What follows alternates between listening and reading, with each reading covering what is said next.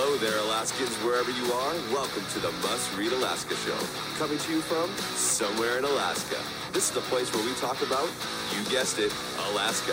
Where we keep the mainstream media on their toes and where we are standing up for what's right in a world run by leftists. You can find out more by heading over to mustreadalaska.com and also checking out the Must Read Alaska YouTube channel for some really great content. But first, let's get this party started.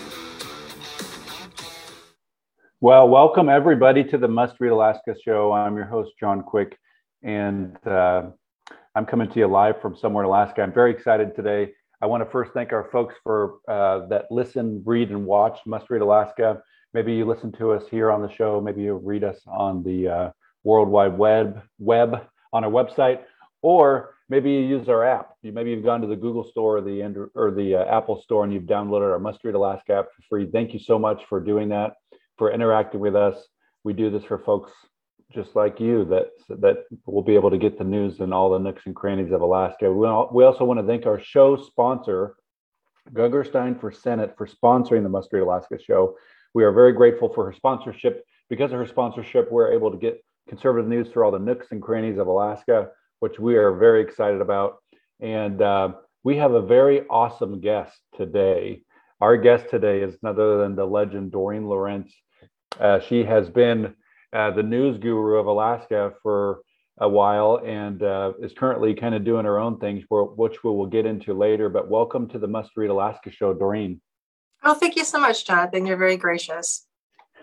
So uh, I'm, pr- I'm pr- very excited that you're on the Must Read Alaska show because I would guess 9.9 times out of 10, you've been the one doing the interviews. You've probably done uh, you know hundreds if not thousands of interviews over your career and, and hopefully have hundreds and thousands of le- more interviews to do. Um, so i'm very stoked that you've uh, that you're on here and and letting us ask you the questions so um, for the for our readers maybe that have lived under a rock the last 10 years tell us a little bit about where you grew up and how you first got involved in politics slash the news business. Um, i'd love to hear it. Sure. So I'm a Seward girl. My great grandparents came up in the 40s, uh, born and raised there. Um, my parents moved to Anchorage and we moved into Heathered Meadows subdivision back when Tudor was dirt. And I went to Tudor Elementary School.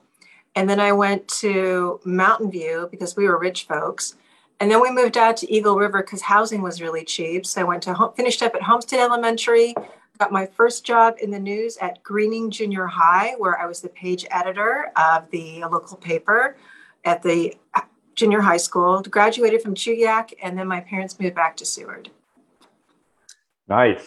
So uh, you went from being the uh, junior high newspaper editor or reporter Just to, have, to having, you know, become the news anchor and having your own Good Morning Alaska show. Uh, how did how did that transpire? Did you always know that that was something that you wanted to do? Was be a news anchor on you know uh, one of the biggest channels of news in Alaska? Um, so I have a quirky um, job trajectory. I never wanted to be in news. I went to CBS um, back in the day because I worked for Kivgik Group and Frostbite Productions, and everyone on our crew had worked in news except for me. And so they would say things like, well, make that a double VOSOT. And I would have no idea what they were talking about. So I thought, well, I should probably intern in news for a week or two so that I could, you know, understand what these terminologies are because back in the day you didn't have the internet. And so I went over and I was rejected. Lauren Maxwell told me that I couldn't work there. she was probably smart.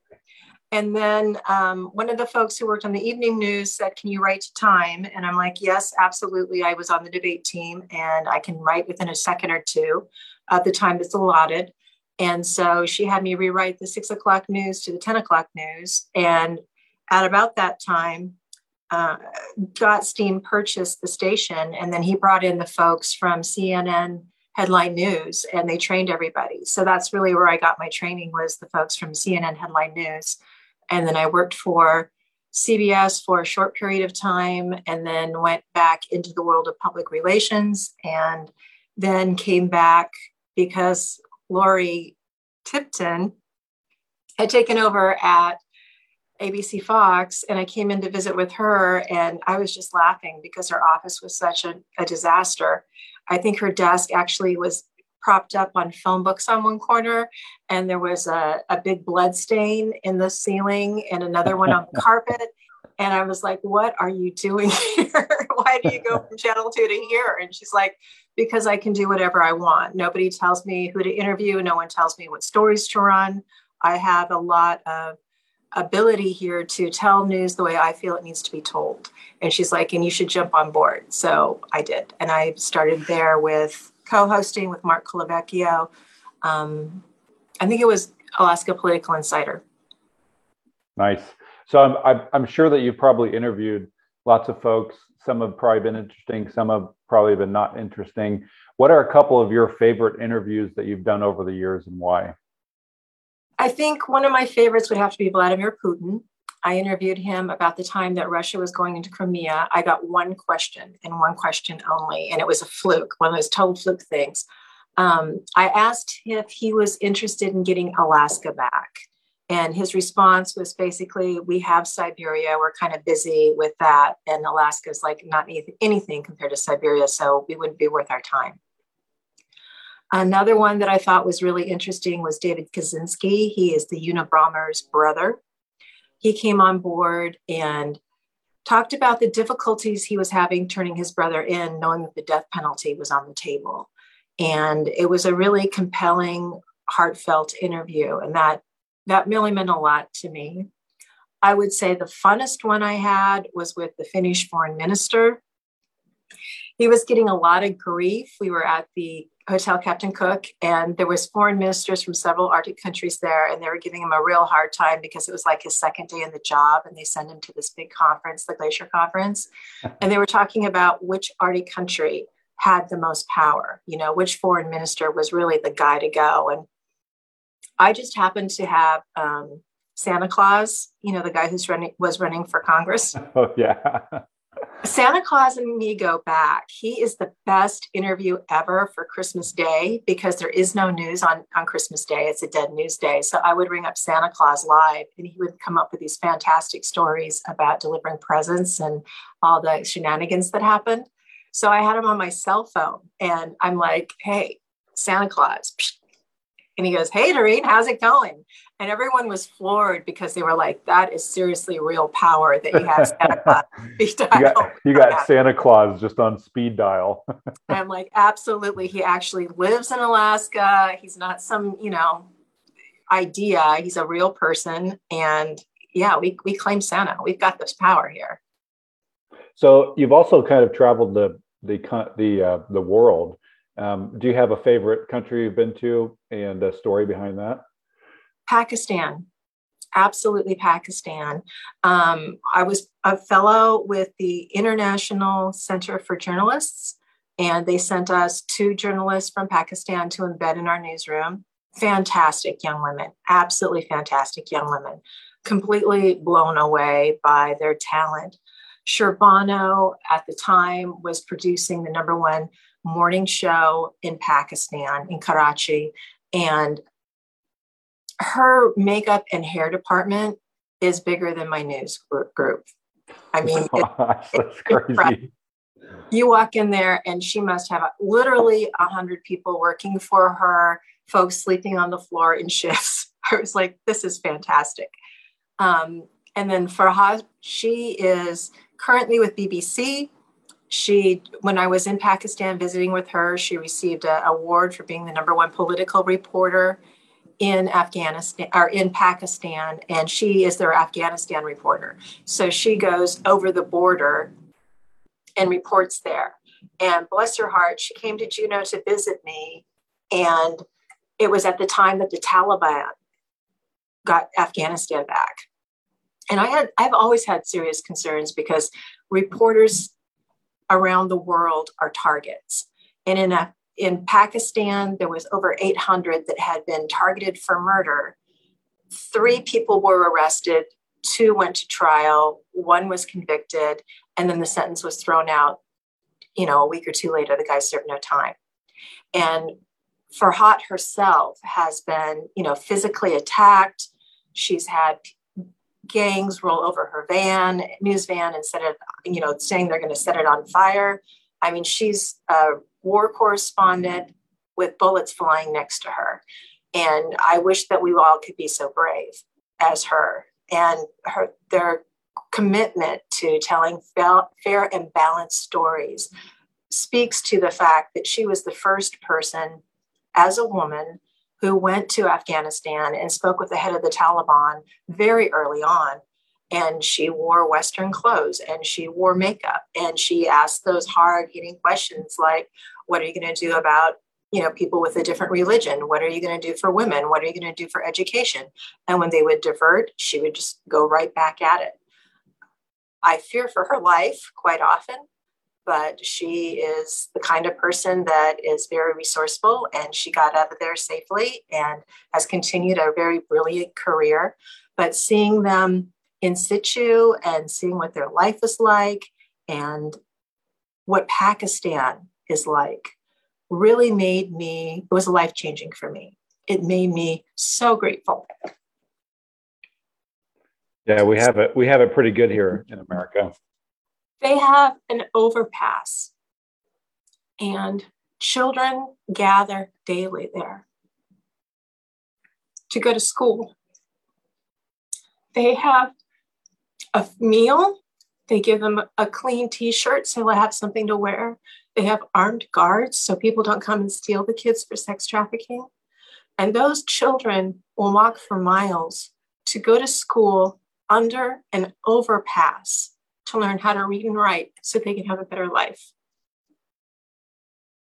Yeah, it's pretty phenomenal. I went um, I went to Honduras with the Samaritan's Purse once, and um, went to the garbage dump cities there, and there it's all kids, and there's yeah. no adults, and um, literally hundreds and hundreds, if not thousands, of kids living in not not even what we would consider dumps here in America. They're just places that people have dumped their trash with over the course of decades with no reason to you know cover it up or anything like that that we do in the US and it's just kids living there in the garbage eating the garbage living in the garbage and uh, that was a trip for me that put a lot of things in perspective of how good we have it here and how we complain about the stupidest things um, that um, other people in other countries don't have to worry about.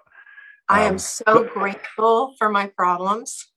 So grateful for my problems. I am so grateful to be living in a state as magnificent as Alaska and all the opportunities we have afforded here. It was really changed my perspective for the rest of my life. Well, you uh, one of the things that I think is unique about you is I, I believe you've been a registered Republican for a long time. Mm-hmm. Um, has has uh, were you alone in the field there? Did that make it more difficult, more easy to do a news job? Typically, you know, you ask the average person on the street in Alaska, "What do you think a news reporter is?" They're going to say liberal, Democrat. You know, nine point nine times out of ten. And here you are um, a Republican for you know doing your job for the last you know since you started it. Did that make it easier or harder, or did it not matter either way? Um, I've always been of the impression that the person you're interviewing should never have the slightest idea what your political thoughts are. And in part of being fair and balanced, which I think is is the code I try to go to, I always look for the positive and try to stay away from the negative. I think that um, bringing other people down doesn't bring the rest of us up. And when someone is saying crazy, I had this experience, Jonathan, when I was on Seward City Council, where this particular individual who was giving testimony is a wackadoo person whose ideas are on the other end of the spectrum of mine. And instead of tuning them out, I actively listened to what they were saying, 99% of which was sewage and wackadoo. But in there was this little kernel of a bright idea. And once they said it, I spoke to Steve Schaefer, who was sitting next to me. And between the two of us, we came up with a springboard from that bright idea that actually came into something that was a workable solution to a problem the community had. So it gave me an appreciation for people who have a completely different point of view than I do. And I think as long as everyone is respectful and we come to the idea that people are doing the best they have with what they've got, and even if their ideas are wackadoo, somewhere in there is something that could be useful for everyone. I think that it it makes it a lot easier to set your own feelings aside and listen. And I think listening is the most important thing we can do. Well, I like that philosophy. I appreciate that. Um, you've done a lot in your career. You've accomplished a lot of things. You've interviewed Vladimir Putin, which is pretty freaking awesome. What are there a couple things that stick out to you as accomplishments that you're proud of over the years uh, that you've been able to achieve, and why? Yeah, I I have some accomplishments I'm particularly proud of. Um, in back in the day, the Fur-Rondy used to have an international hybrid wolf show, and I had an Arctic tundra wolf, Aquila, and we took first place. And that was particularly great for me because on his way, Aquila was just a naughty boy. So I don't know anything about showing dogs. And Aquila and I went around the room, and the first thing he did was steal the box of donuts off the judge's table. and I had to get back from him.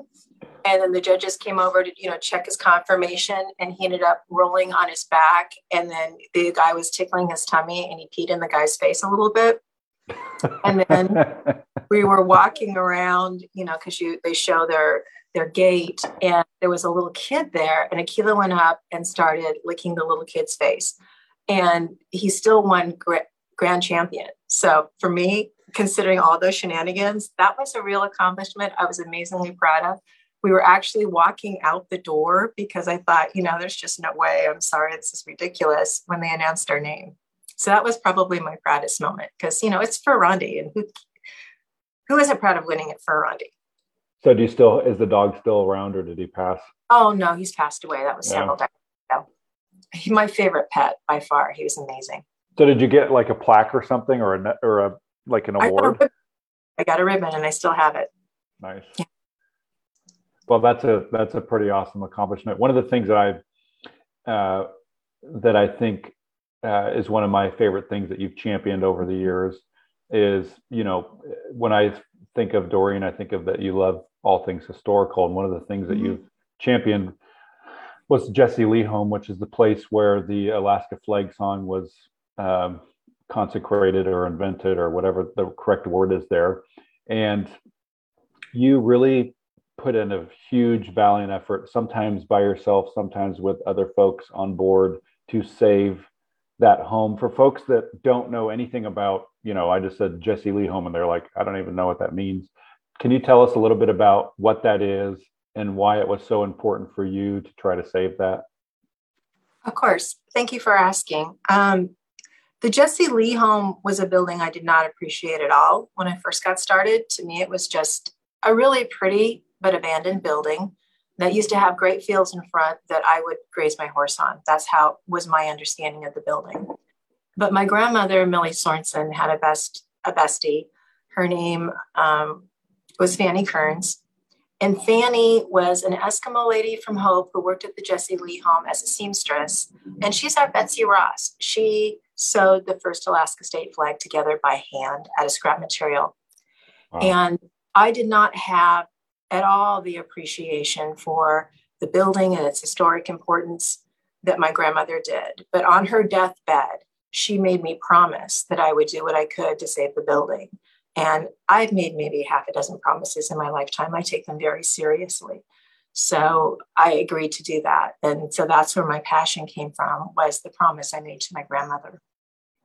The building itself and what happened there was just phenomenal. It was such an important part of the Alaska Native rights movement.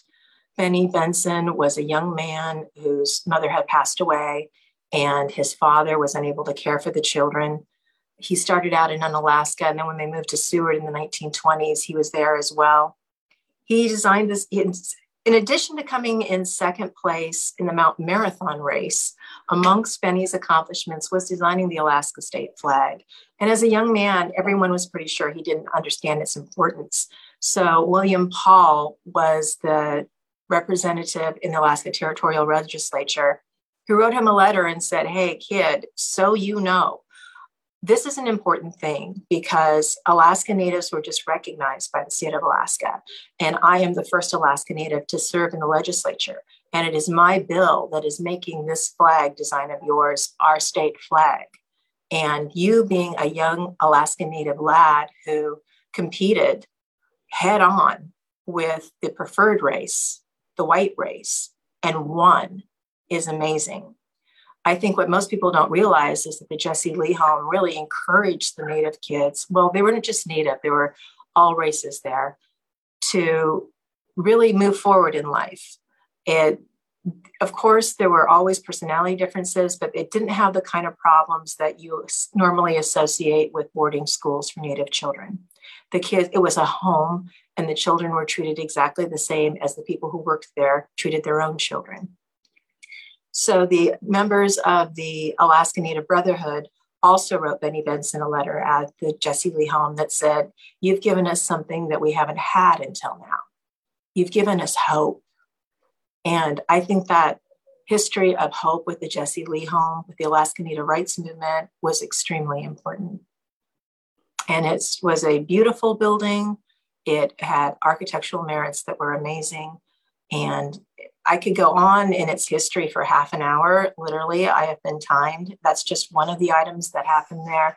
It was also the last wing of the tuberculosis epidemic, where the local doctor did something really crazy. He opened up people's chests with two potato mashers and took a look at their lungs and helped figure out a cure for tuberculosis and was awarded the Lorraine Cross, the Red Cross for that.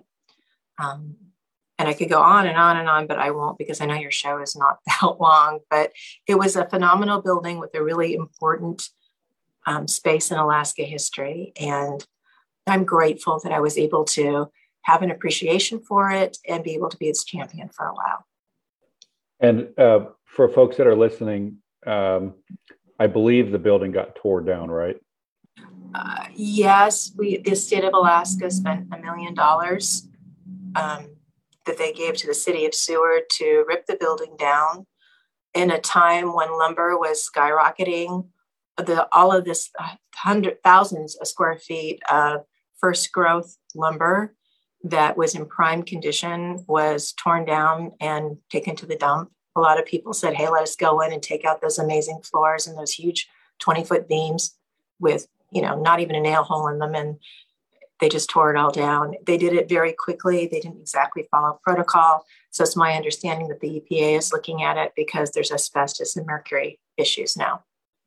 Yeah, if, uh, you know, it's it's such a, um, uh, a tragic event, in my opinion. I think that there's, you know, in Alaska we don't have many buildings like that. You go back on the East Coast and there's, you know, a hundred year old buildings are a dime a dozen. We just don't have that in Alaska. We have a a couple of really cool old buildings that you know people know about Kennecott mines and those kinds of things. But this was one of them. And it was such a miss opportunity i believe for the state of alaska to jump in and save the building.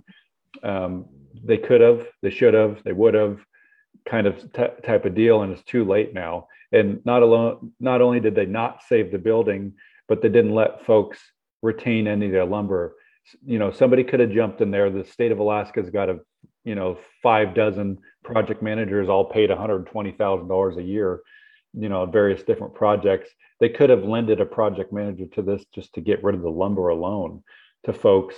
Uh, i'm sure there's folks willing to even buy it. And uh, it's just a tragedy. This building is gone. It will no longer be here. And it, it's really just a result of I think people not willing to come together and have a conversation. And uh, uh, whoever made the decision to demolish it, uh, that's on you. And I hope you uh, make better choices in the future because that was one crappy decision. Um, well, what uh, what do you think? Uh, you know about this political crazy world we live in. You know, I think a lot of times people are, um, including myself. You know, I point when I point a finger, I'm pointing to right back at myself. It's it's very uh, daunting sometimes to feel like you can make a difference in this crazy political world. It seems to get more and more polarized as the day goes on.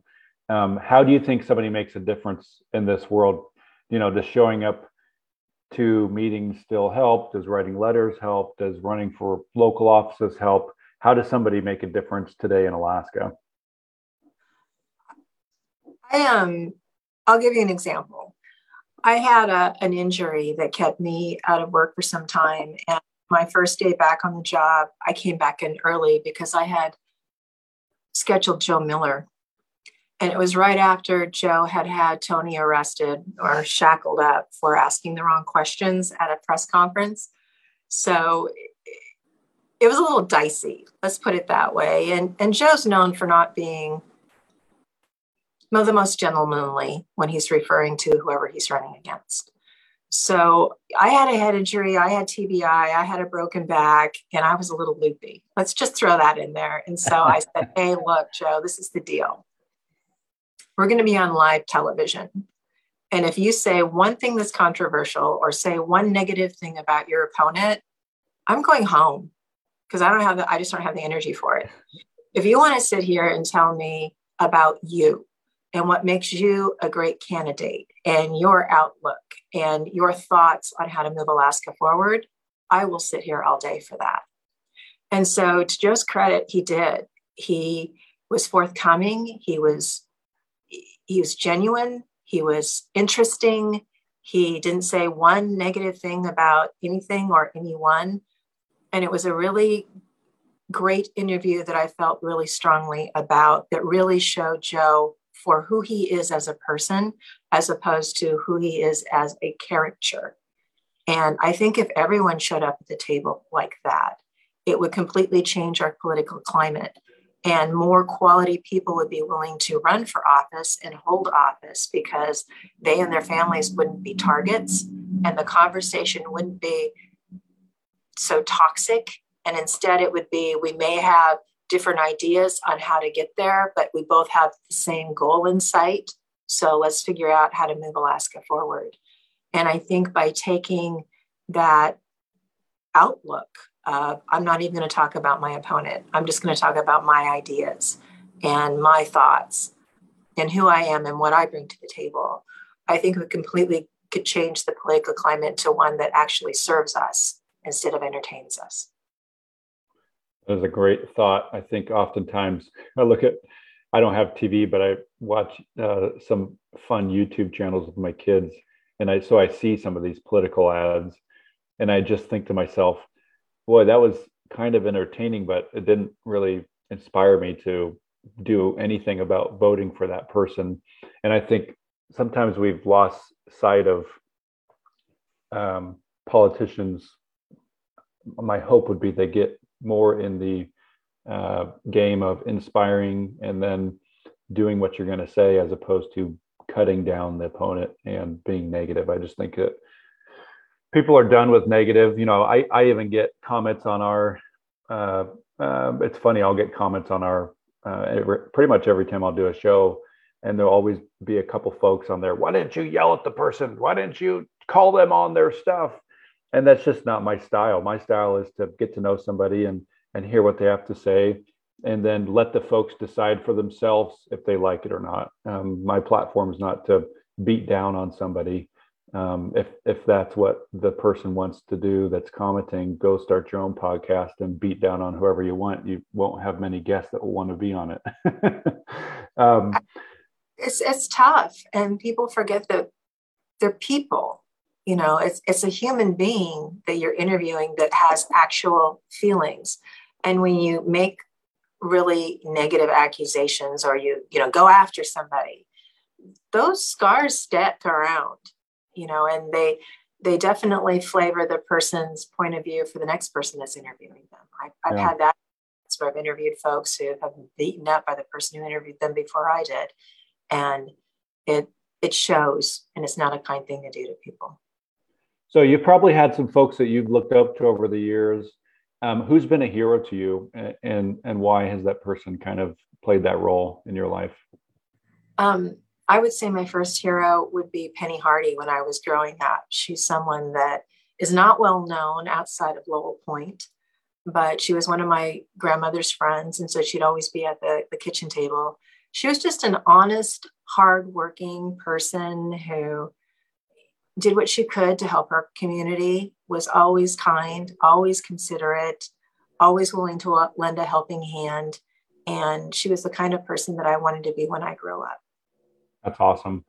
So right now you um, you have a uh, online swag store that is very art centric. Tell folks about um, how they can check out what you're currently doing and uh, what's you know give us a little peek behind the curtains on what's next for you. Sure. So that my little project for COVID was I started a travel related store. I got some goodies to show. Nice. So this is a little sample pillow. I took old postcards and I turned them of Alaska mostly, and I turned them into fun things that you could have at your house. And then I am um, like you could see my lampshade in the back.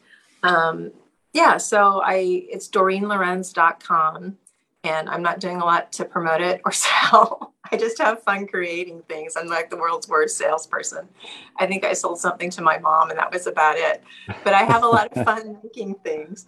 Um, they're all made. It, it, took me a long time to find the right manufacturer. There's a, a, place in London that pays their people a living wage, and everything's made there. Everything's sustainably sourced, and there's no third world shenanigans going on, or you know, you know, low end. Everything's high end, nicely done, and so I've just been having a lot of fun with it. Mostly I've been making things for my home. And then people come over, they're like, I want one of these. And so I stuck them on the website. Uh, years ago, I did the Diamond Center Hotel, and it was the same sort of thing. Everyone's like, hey, that's cool. I want one. And then I didn't have any place to send them to. And now I do. DoreneLorenz.com. You nice. can make your house look like my house. that could be the slogan. there you go. I've been, so working, I've been working a lot, though, in um, film projects and television projects recently I was on Nat Geo's Something Bit Me, which was a lot of fun. It was my first for, foray into reality television. Um, I did a film a few years ago called Vampire Foxes from Space, where I play a queen vampire fox that made the film circuit last last year and that was an amazing amount of fun and it won a ridiculous amount of awards nice did you get to go to any of the award yeah, shows? I, I, I, did. I went to some of the film festivals and it was, and some of the con cons, film cons. You dress up in your costume and go. It's it yeah, was ridiculous. Comic Con or whatever. yeah, called. yeah, something like yeah. that. It was just hysterical. And they're working on um, expanding that project into a graphic novel and then another film. And I'm I've been lucky to be involved in that as well. So that's a lot of fun.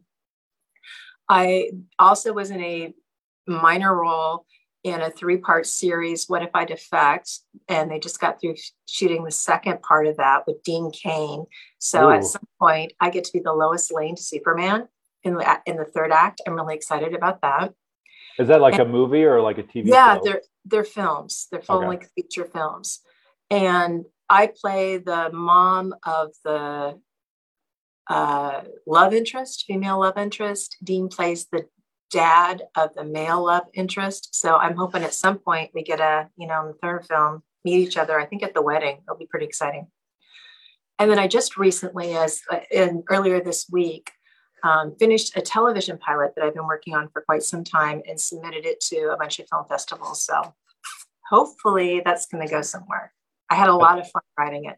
Can you can you say anything about what the film or the uh, TV show is, or is it kind of top secret? Yeah. Gets- no, no, no. It's not top secret at all. It's um, it's a script. It hasn't been shot yet, but I made it specifically so it could be mostly shot, if not all shot, in Alaska. I, I think the film industry here brings in great jobs where they spend an incredible amount of money. Sugar Mountain dumped a million dollars in Seward one year on the off season, which was fabulous for the community. I um, it's about it's about my experiences at the television station. So I took some of the more interesting things that happened in my TV life and made it into a made up television station where a lot of the stories that run are based off of stories that we ran at the station and then the shenanigans that go on behind the scenes. That's awesome. One my favorite TV show uh, ever is The Office, which is uh, lots of shenanigans in that show. Yeah, I love The Office. It's really well written. That's a that's a great great show. So, any other any last thoughts or words that you wanted to chat about before we sign off here? The floor is yours. Oh, mercy. Um, this political season, we're doing ranked choice voting, and it's been kind of an experiment.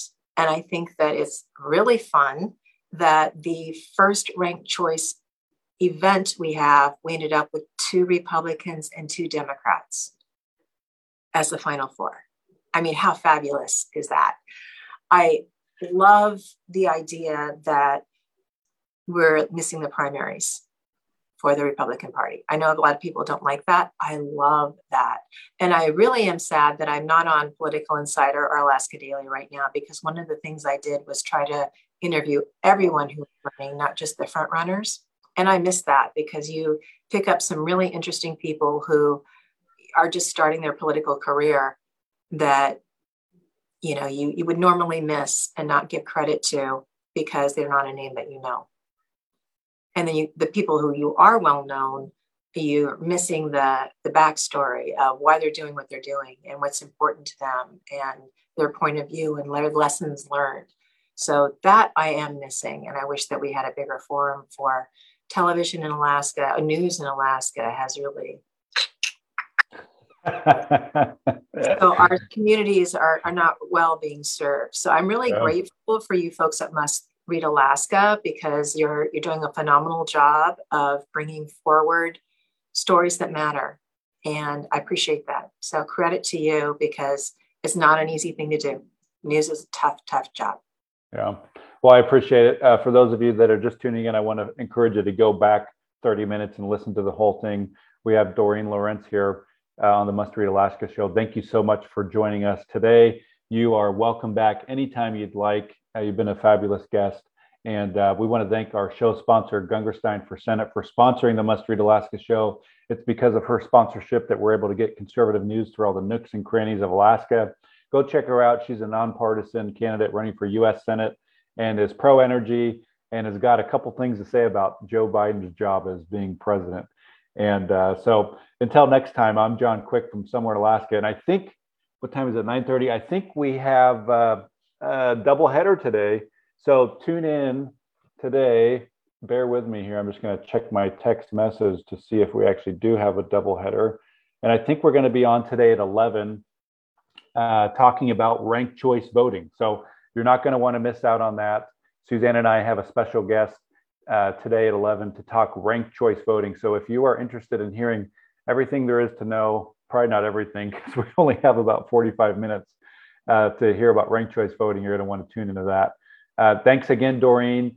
Uh, it's been a blast. And until next time from somewhere in Alaska, I'm John Quick signing off. Hope everybody has a fabulous day.